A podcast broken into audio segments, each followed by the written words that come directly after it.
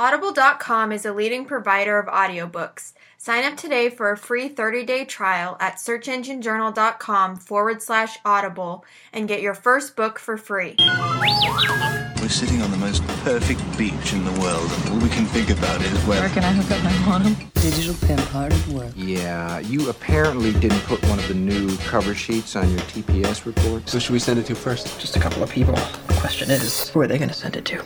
This podcast is brought to you by Search Engine Journal, and you're listening to Marketing Nerds.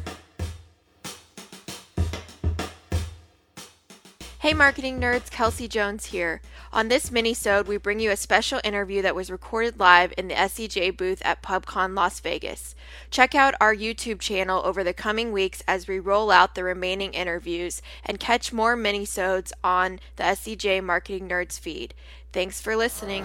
Hello, everyone. My name is Brent Csutoras. I'm here with Search Engine Journal, and I'm joined today by Zeph Snapp from Altura. Altura, right? Yep. Uh, Interactive. And uh, we were chatting a little bit about uh, translation of content and content marketing with translated content. Um, one of the things that you know I was asking you about, and I want to get kind of a little more detail on, is really kind of like how to approach that. Like, what's the what would be the focus for the company that would be interested in doing you know the translation, and how do you really approach it to like focus on quality and really get results uh, versus just Google translating? So the first thing that, that is really important to start with is you want to think about like the style guide and the personas that you're going to go after in other languages because they're not always going to be the same. The products that here are going to be for younger people in other markets are going to be maybe for a slightly older generation because they're going to have more money.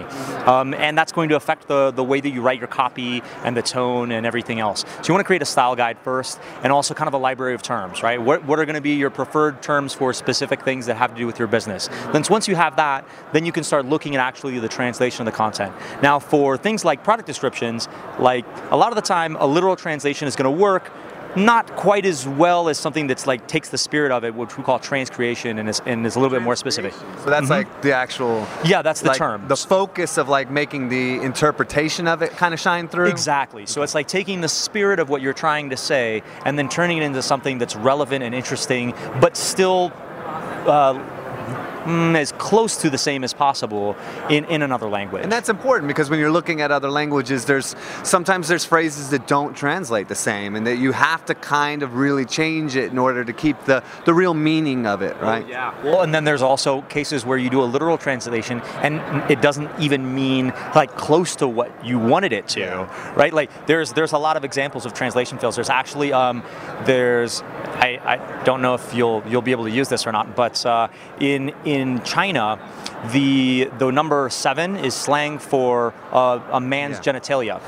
so they have to market it differently in in China than they do in the rest of the world. In Japan, they have one floor on a thing is death, and they don't use the, the death floor. Yeah, right. so there's, and there's lots and lots of examples like that that you Oh, and I messed copy. up in, I, in Japan. I gave somebody a flower one time, and I forget the color, but I thought it was a nice gesture. But apparently, it was the flower for the funerals.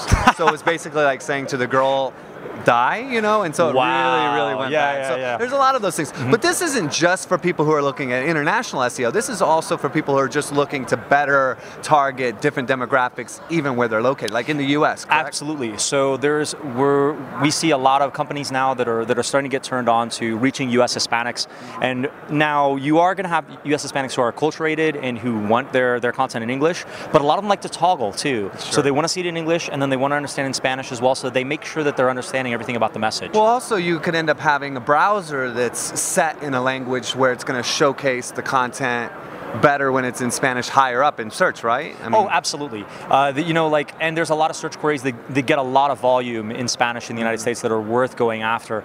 But uh, the the thing that's the thing that's tough about that is you can't just put up the Google Translate button and you know think that that's going to be good enough. The first thing is the user experience on that is going to be awful, right? It's just not going to mean what you want it to mean. And if you ever try translating something from another language into English, you'll know what I'm talking about. But also, the other thing is that Google has said that any automatic translated content that they find, they are going to de-index. Interesting. Which means that you're not going to rank for the terms that you're going after at all if they detect it that way. So to kind of you know finish this up a little bit, just you know because of time and everything else, Mm-hmm. Sure. Where can people like? What's the the, the steps that people should take to be able to? I want to do this. What do I do now? So, and yeah. also follow up as well with where people can follow you and, and where Sure. they can get information. Okay, so the, the first thing is is you want to do your market research. You want to make sure that there's a market for your product. Uh, the, the second thing is once you have that, you want to build that that uh, that style guide so that you know exactly who you're going after, and then you you have to find a reputable translation company or a marketing company that can do the work for you, and make sure that they have like clean and clear editing processes. if you something your company does? we, we Or- do it like we're a marketing company that will do some translation work, uh, but but mostly we do the marketing side of it. So we'll help you manage the translation process, we'll help you edit it, and then we'll help you actually do the, the PPC, the SEO, and uh, the, the content marketing that goes along with And it. And where can people find you so online? uh, you can find us at alturainteractive.com. Uh, I'm on Twitter as ZephSnapp, and uh, yeah, feel free to get in touch whenever you. Perfect. Uh, you know, I really appreciate you joining us, sharing some of the information, and uh, sitting with me for a little bit. Thank you so much for Thank having you. me. I really Cheers. appreciate it. This Marketing Nerds podcast has been brought to you by Search Engine Journal. For more news, interviews, and how to guides from marketing experts from around the world, visit us at searchenginejournal.com.